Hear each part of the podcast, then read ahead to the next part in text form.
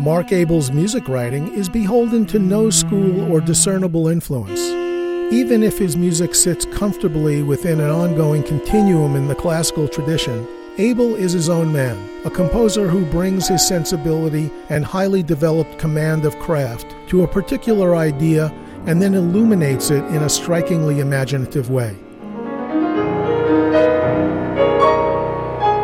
Abel's keen ability for setting songs of diverse atmosphere and feeling led Gramophone magazine to describe this composer as compelling in his narrative depth and energy, and the whole note calls him an intriguing contemporary compositional master. Abel's versatility of works is fully apparent on his sixth recording for Delos Music, Spectrum.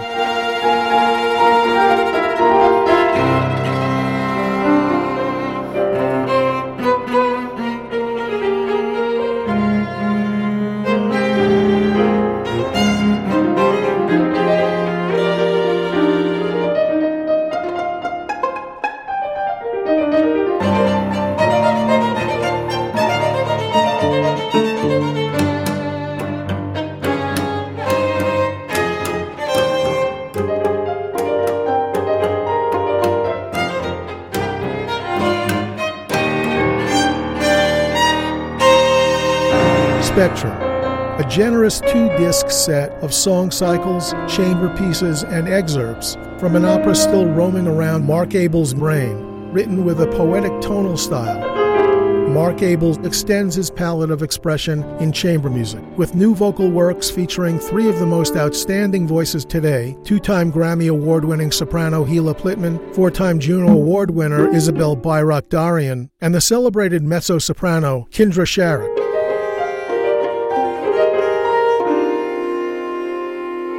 Spectrum also includes an impressive array of instrumental pieces featuring pianists Carol Rosenberger, Dominic Cheli, Sean Kennard, and Jeffrey LaDeur, Alexander String Quartet violist David Samuel, Pacific Symphony concertmaster Dennis Kim, and the superb cellist Jonah Kim. Mark Abel is here with us to discuss Spectrum. Hi, Mark. Thanks for coming on the podcast. My pleasure to be here, Max. Mark, Spectrum is both an expansion of your compositional horizons as well as a decade long recap of your time with the Delos label, most recently, The Cave of Wondrous Voice. Then in 2021, you followed up with Approaching Autumn, the title track duet featured on Jonah Kim's album. The three instrumentals on Spectrum, Reconciliation Day, Out the Other Side, and The Long March, have greatly expanded your instrumental evolution.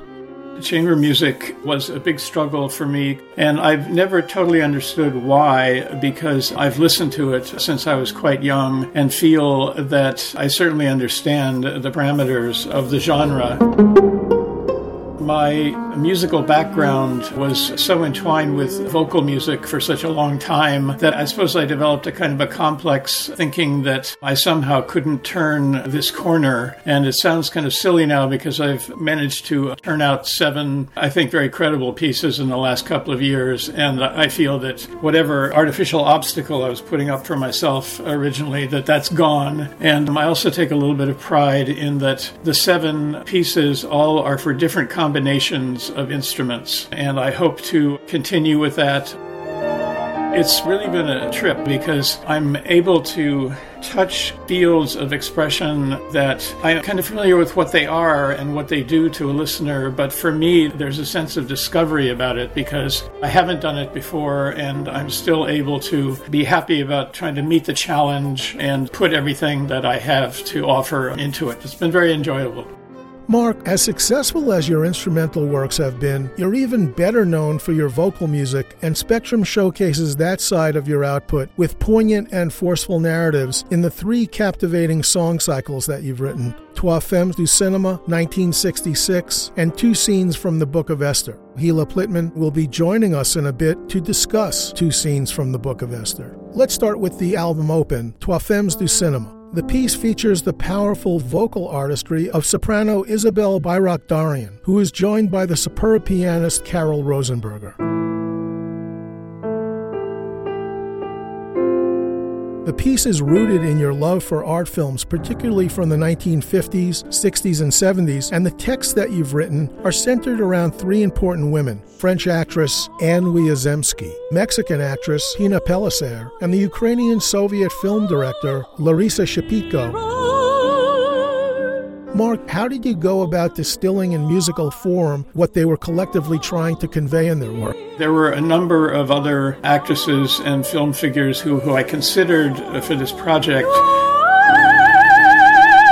In the end, I settled on Anne Wiazemsky, Pina Pellicer, and Larissa Shepitko. I felt that the grouping of them and the very different trajectories of their careers would work uh, with that choice. As far as how I sort of transmuted my feelings about their work as I have experienced it and taken in in their films that they did. It's hard to answer. I knew enough about the biographies of them to have pretty decent command of them, but my own feelings about what they were putting out there in terms of their personas, I think is the most important aspect of how I wrote this piece. And fortunately, once I got going on the first one, I kind of was able to see the road leading out and how I would have to structure all three of them. I wanted to tell their stories, but not at a super long length, so I had to just distill my perceptions. And in the liner notes for this record, I admit uh, that I probably have engaged in projection in a few spots, but I don't think there's much of that at all. Hopefully, these three ladies who are all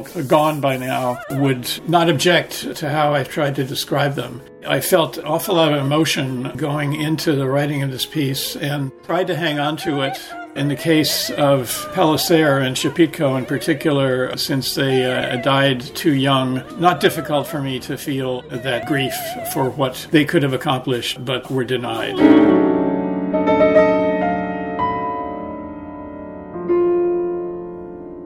Start with Anne Wiazemsky, the second wife of Jean Luc Godard. She was a very unusual person to have achieved fame at 18 in a pretty well known film by Robert Bresson called Au Hasard Balthazar, sort of a Criterion collection go to film her success, her youth told me that in her adolescence, she must have really been curious about a lot of different things. To be able to step into a film role when she had never made a film before, and to be able to hang with a whole bunch of people of weight in the culture, she obviously was very bright and capable of performing what she needed to do at an early age. Consequently, the very beginning lyrics of the song are She walked through a long hall of mirrors opened wide to all frontiers of the possible, opened wide to everything sacred and profane. That's how I imagine that Anne Wiazemsky was, and from what I've read about her, that's probably accurate. But once you can latch on to the start of something, it's easier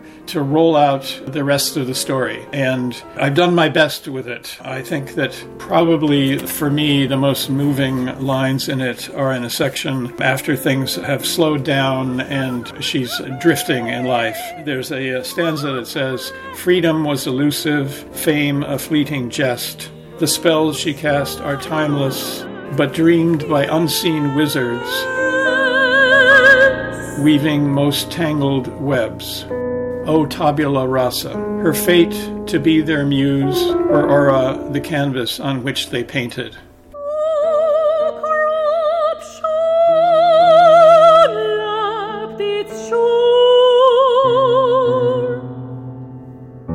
That kind of gives you, in a nutshell, what her career turned out to be.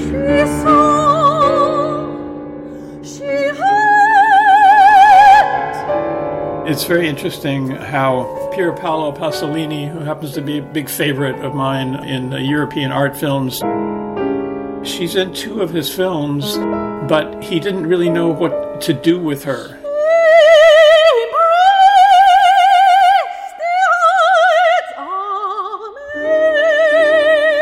She was extremely attractive physically, and he chose to place her in some effective roles, but he didn't take enough advantage of what acting talent she had. She's sort of like a placeholder, and her looks kind of carry it to a certain extent, but there's a lot more they could have done. So it was nice with Anne Wiazemsky to be able to report for people who didn't know it that she did have a later post film career as a novelist and screenplay writer in France kind of had a resurrection of public interest that was separate from her relationship with Jean Luc Godard. So I've just tried to tell her story as I feel it might have gone. For such a face and such a presence. Anne Wiazemsky beautifully paves the way for some of the reflective moments that appear in the next song that you present in the Trois Femmes cycle, a song which focuses on Mexican actress Pina Pellicer. Yeah, when you think of Pina Pellicer, not many Americans know her except people who are fans of Marlon Brando's wonderful Western One-Eyed Jacks. It was her first movie. The other movies she made after that were forgettable and didn't take advantage of what kind of extraordinary ability that she showed in One-Eyed Jacks. And then she committed suicide at age 30. So it's a short story, and the details of her life, even though she's still a major cult figure in Mexico, remain somewhat murky. To me, she'll always be the character uh, Luisa in One-Eyed Jacks, which is a film that made a big impression on me when I was 13 years old. The people who are moved by One-Eyed Jacks are unanimous that Pellicer's acting and just her vibe in general, very touching and just as powerful as what Brando and Karl Malden do in the film. It's not a terribly complex story in terms of reciting facts, but she had something and it was very special and it wasn't taken advantage of. She suffered from depression for quite a few years and apparently just couldn't take it anymore as she wrote in her suicide note. If she had been able to hang on for a couple more years, Alfred Hitchcock was going to put her in one of his films. A lot of things could have happened for her if she could have been pried away from the Mexican film industry. It's just really too bad. She's very special. It's a sad story about Pellicer, and so it ends bleakly, but I feel appropriate chromaticism and a bit more dissonance come to the forefront in Larissa Shepitko, the third and final song in the Trois Femmes du Cinema cycle. The Ascent, despite winning the Golden Bear in Berlin in 1977, never got much circulation in the West or in this country. A modern thing Corina After her death, Shepitko just faded off the screen unless you were a really dyed-in-the-wool adherent of Russian cinema. On an unplanned purchase one day about 10 or 12 years ago, I noticed that the Criterion Collection had issued The Ascent in a package along with another excellent film of Shepitko's called Wings.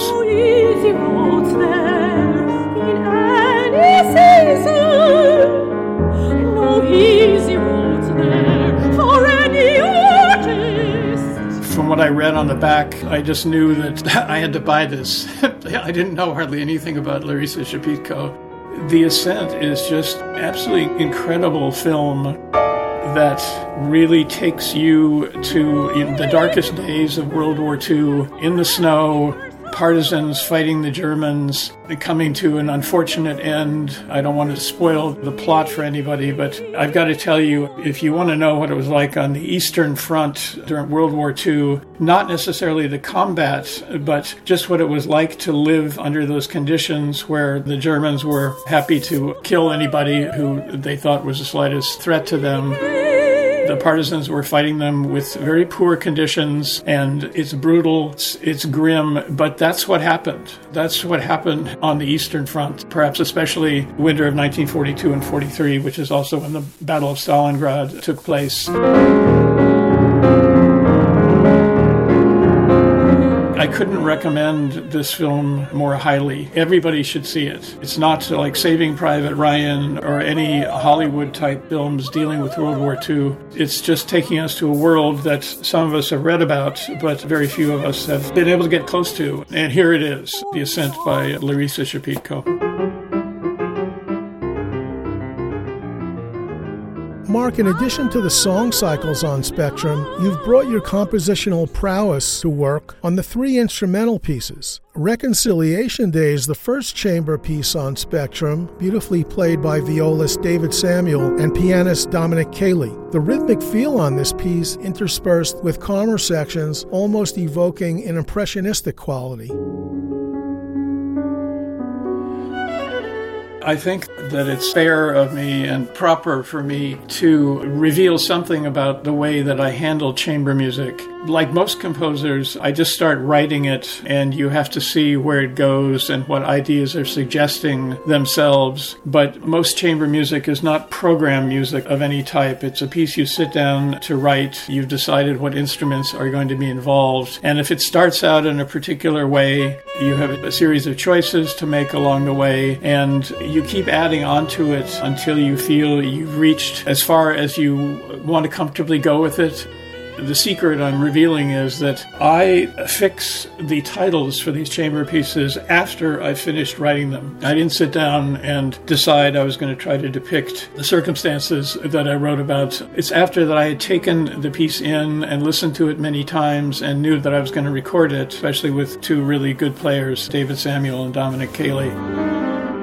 He wrote in the liner notes that this piece brings to mind the ambivalence about an approaching reunion there's ambivalence alternating with lyricism and some downbeat feelings. It reminded me of something that a lot of us have probably experienced in our lives being close to somebody and then both parties drifting away over time. And uh, maybe there was even some unhappy feelings on one or both sides. But later in life, if you have the opportunity to see them again, you remember that they used to be one of your best friends, but you can't be 100% sure that things are going to go great when you get together. And somehow this piece made me think of that after I'd taken it in a lot. And it ends with this kind of questioning gesture. I think it works musically. But yes, I, I did add the title later, and I'll defend that to the death, I think. I'd rather call it Reconciliation Day than Viola Sonata number one.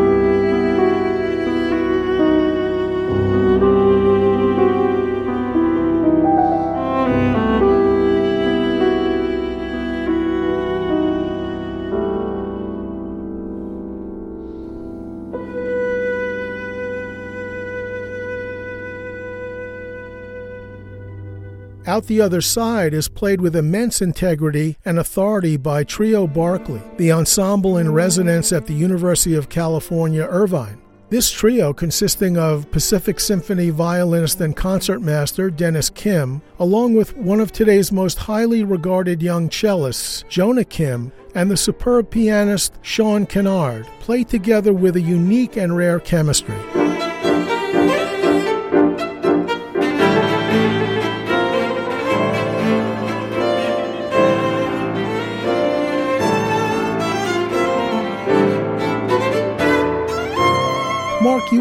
Give these powerful players a piece that packs a punch into a fairly short span, and Out the Other Side achieves that.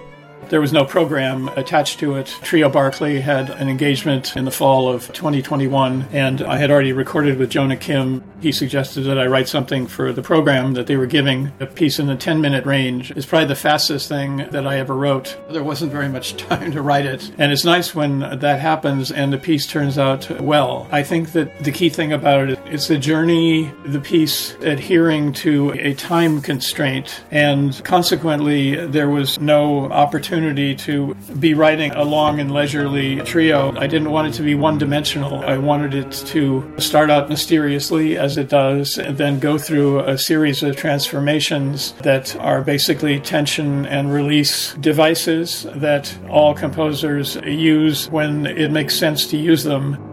The piece, as it was going along, it seemed to be cohering very nicely and also giving some nice space, especially to Jonah Kim and Dennis Kim. Sean Kennard, the pianist, had to be content with a chamber music piano part. He's a fabulous player who can play stuff much more difficult, but he's also a fine chamber player. He understood what his role was. One of the most remarkable things about Out the Other Side is that I don't think I've ever written a piece that had a really upbeat, explicitly affirmative musical ending to it. And somehow this happened in this piece. I'd been going through these various transitions and tortures and doubts, and then I hit upon a series of musical gestures that sort of took off and went running uh, by themselves in the last minute of the piece, and it ends in a very nice dynamic sort of way.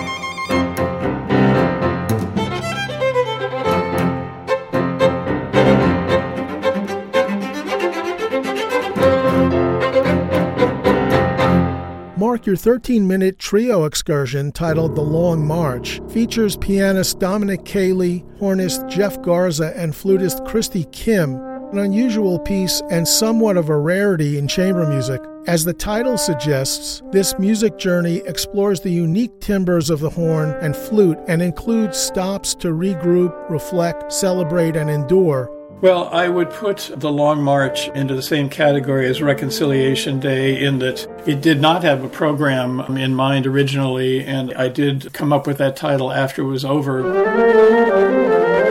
Chamber music, it is a developmental and tension and release idiom, and the challenge of writing something for horn and flute was just something that I couldn't uh, resist because the, the timbres are a really nice match for each other. I really don't understand why it's so rare to encounter a trio with this instrumentation. My guess, the reason is that the horn produces a lot more volume than the flute does, but I knew we were recording it in a setup where we could make that work, and we did.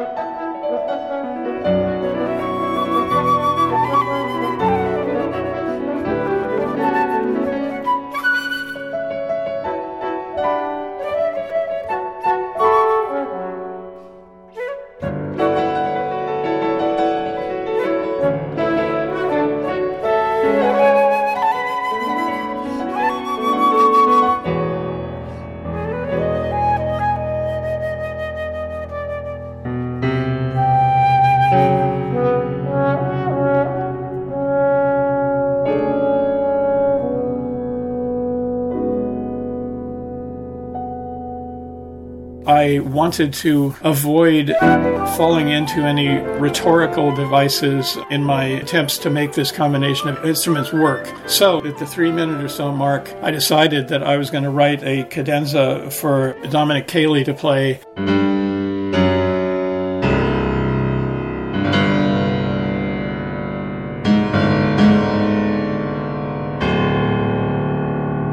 that goes on for about a minute and a half. It was a very deliberate choice to kind of break off where the piece had gone up to that point. When I thought about it later, probably the inspiration for this device can be found in Prokofiev's second piano concerto, which has about a 10 minute cadenza in the first movement. Again, and you're not expecting it, but it achieves the breaking of the expected line. But I think that my use of the cadenza here achieved kind of the same effect. It makes the listener stop and think and wonder, hey, what's going on here? I guess I better follow this for a while and see where it leads.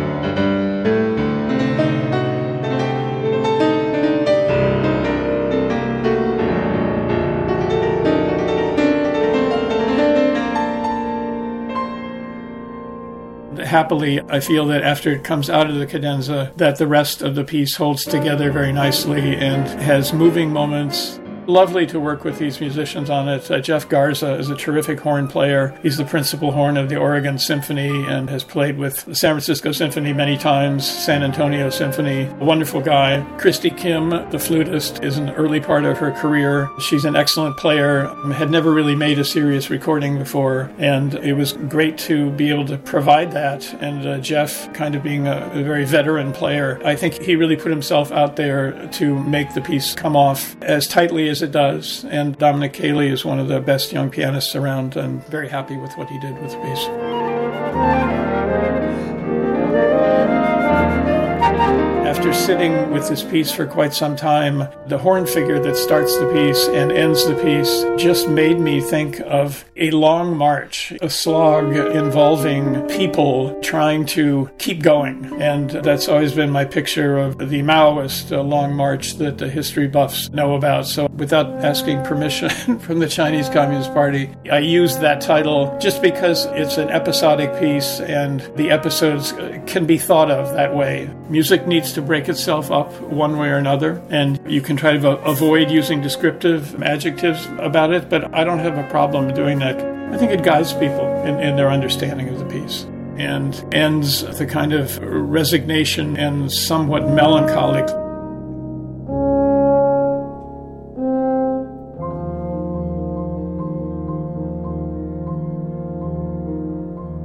We're happy to have soprano Hila Plitmann join us to discuss the second song cycle from the Spectrum album, Two Scenes from the Book of Esther. Hi, Hila. Thanks for joining us. Thank you, Max. Hila, you're a unique artist and deeply committed to new music, well known for your collaborations with composers such as John Corigliano, David Del Tredici, and Richard Danielpour.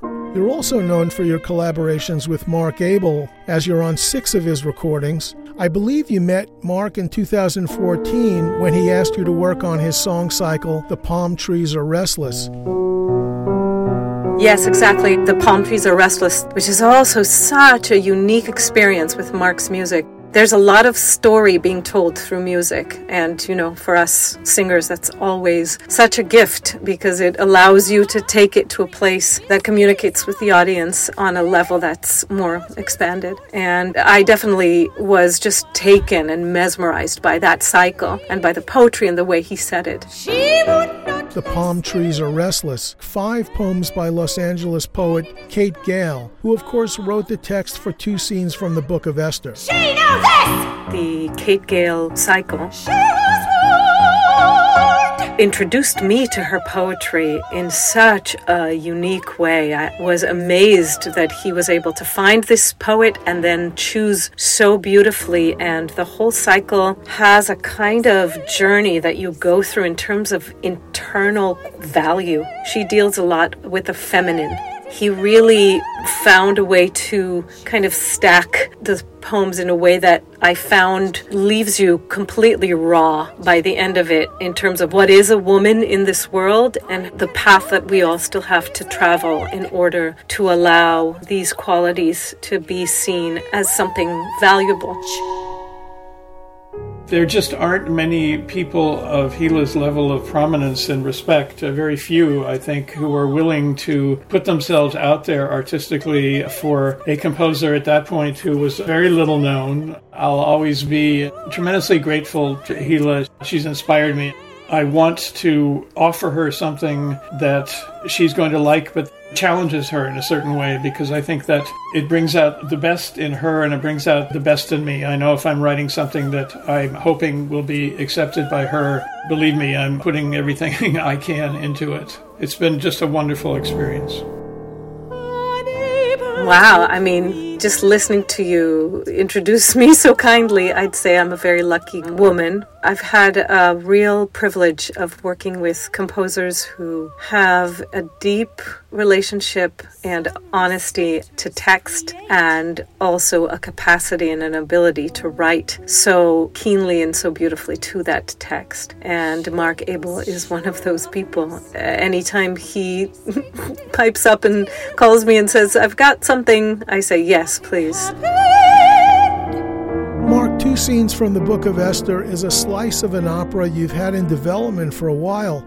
Yeah, The Maiden Esther, which is my title for this scene, just because I didn't know whether this project was going to go any further than these two scenes. I wanted to make sure that everybody understood that this was quite a young woman, uh, maybe still in her late teens, who is kind of on the verge of a very fateful encounter with a guy who is going to wind up changing her life and vice versa. She's kind of naive in various ways. She doesn't know how treacherous things are in the Persian court. She doesn't know who Haman is yet. She's just a kind of a wide eyed, cheerful young woman, but who also has decided that things are going to be okay regardless of what happens. There's a line in there I'm taking my own hands and feet, but if I can't win him myself, then I'm not worth winning.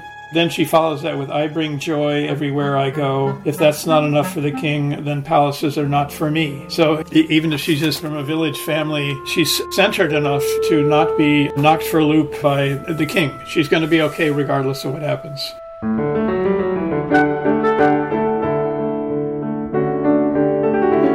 Hila, you're featured in this first scene as the lone soloist. Mordecai made our home in whitewashed walls.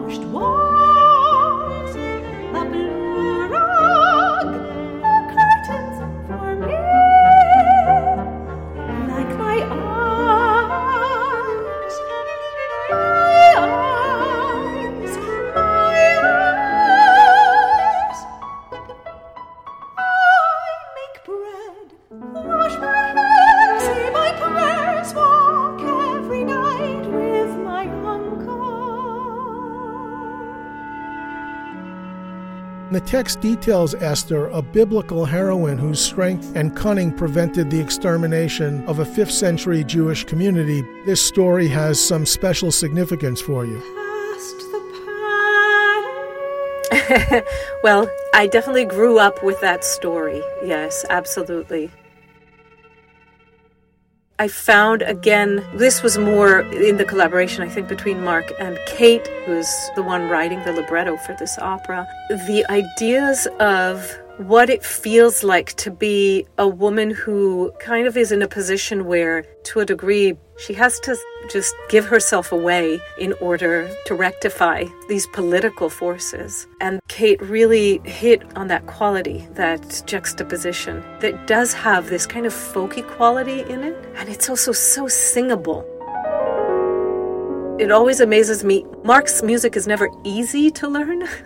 And yet, it's a difficulty that's more in the meat of it, but the music itself flows once you know it, once you've practiced it and know it. And it's so singable. And I was enjoying the kind of quality of being able to sing a queenly song. I also really loved the idea of two queens and what their relationship is and what they have to learn from one another and teach one another.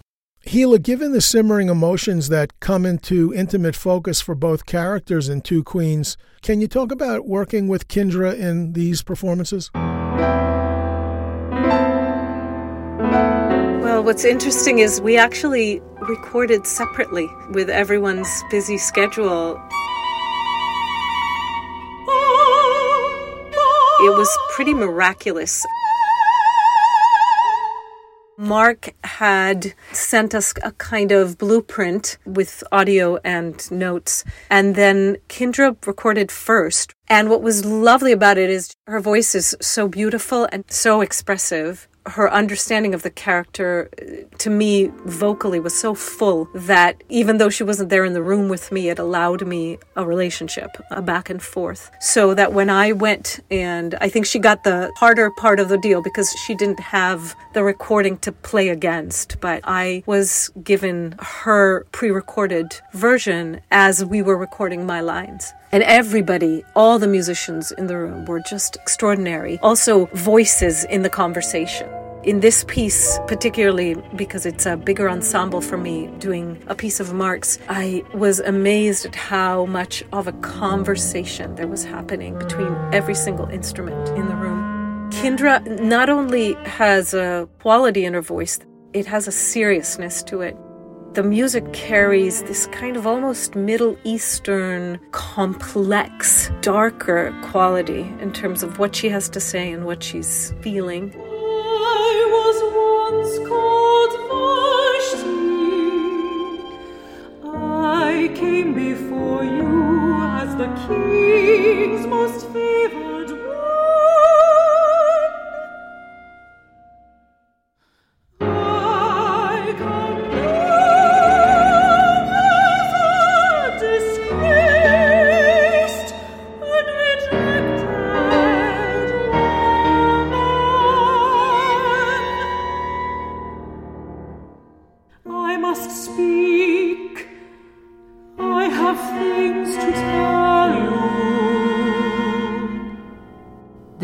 much you do not know. It gave me a lot as a woman who is still in innocence, trying to figure out how to parse all this and make her way to get this kind of dark wisdom from somebody is a very interesting thing. Hila, can you talk a bit about some of the gorgeous vocal lines as Esther dreams a bit in the first song?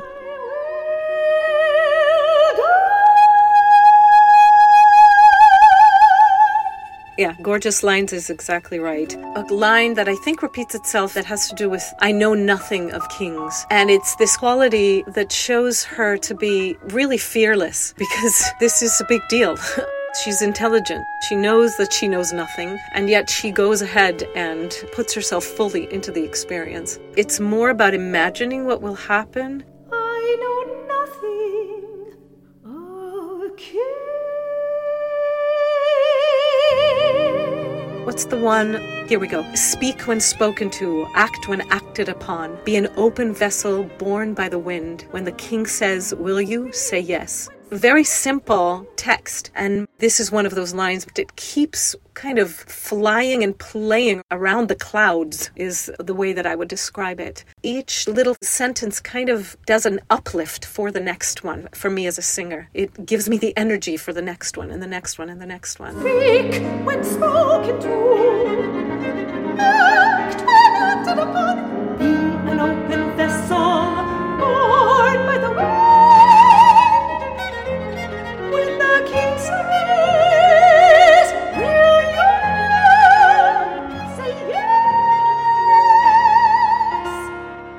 Hila, thanks for joining us.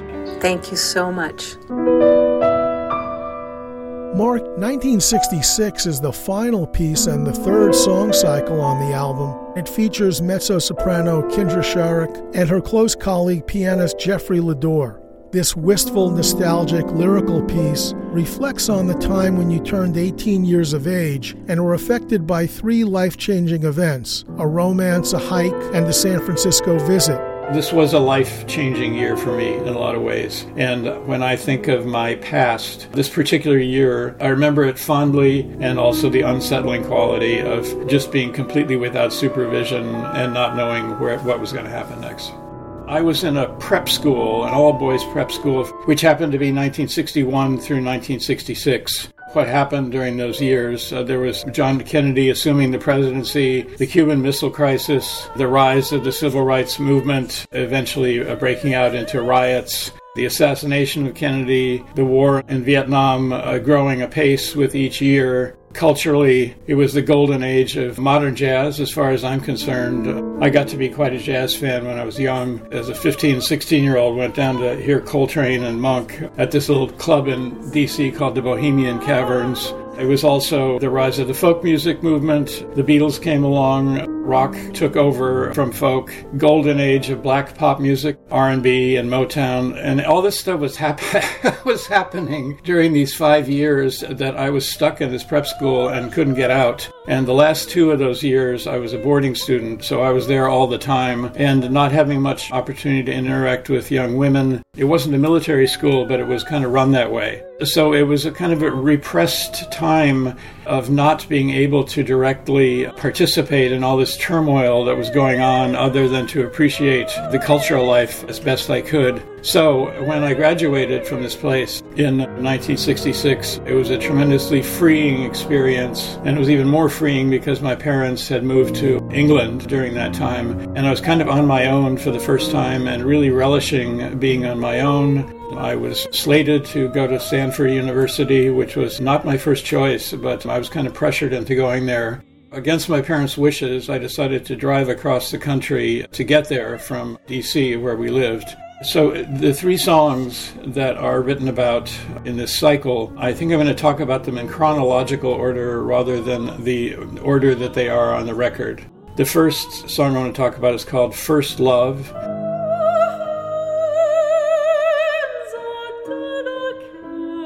It references my time when I was still being a boarding student at the prep school. I was blessed enough to fall in love with a, wonderful young woman. It was a very freeing experience to just have that after, you know, the years of frustration that people have to suffer through when they're younger than that in adolescence. Living in this dorm like structure in the dead of winter. I reference icicles hanging from the wire. There were icicles hanging from the wire. In the poem, I turn it into a kind of a catharsis. It symbolizes kind of my first break of freedom. When it's over, you feel like taking a deep breath. The second song, chronologically, even though it's the third song in the cycle, is called Somewhere in Wyoming. And this references the drive that I took in a little Volkswagen bug across the country by myself, staying in little motels and not really knowing much of anything about the states that I was driving across. Was kind of feeling existentially at loose ends. I was driving along this two lane highway in Wyoming, and I saw this mountain range rising to the right of the road. The sun is high, wind light.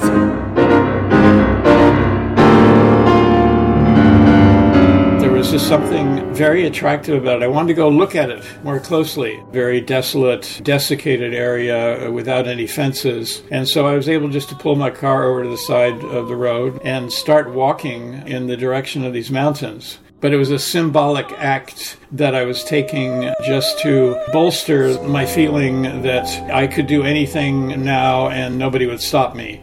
In the writing of this poem, I was lucky enough to stumble across this imagery about the mountains being far away and that I'm only in the foothills. And that happens to be true in geographic terms, but I realized later that it's great imagery for being in life's foothills. At 18, you're pretty far away from the peaks. Fall Sunday in San Francisco derives from a poem that I actually wrote in November of 1966. There's been quite a few changes in it since then. But it really is a depiction of me walking around a section of San Francisco adjacent to Golden Gate Park, never having been in this particular neighborhood before, and just kind of marveling and spacing out and taking in the characteristics of the landscape and the urbanscape. And it's just a poetic reminiscence, put me in touch with certain aspects of San Francisco. I would say the weather more than anything else, but uh, hey, you, you can make a poem out of the weather. So Mark Abel, thanks very much for joining us on the podcast to discuss your wonderful recording, Spectrum. thank you, Max. Uh, pleasure talking to you.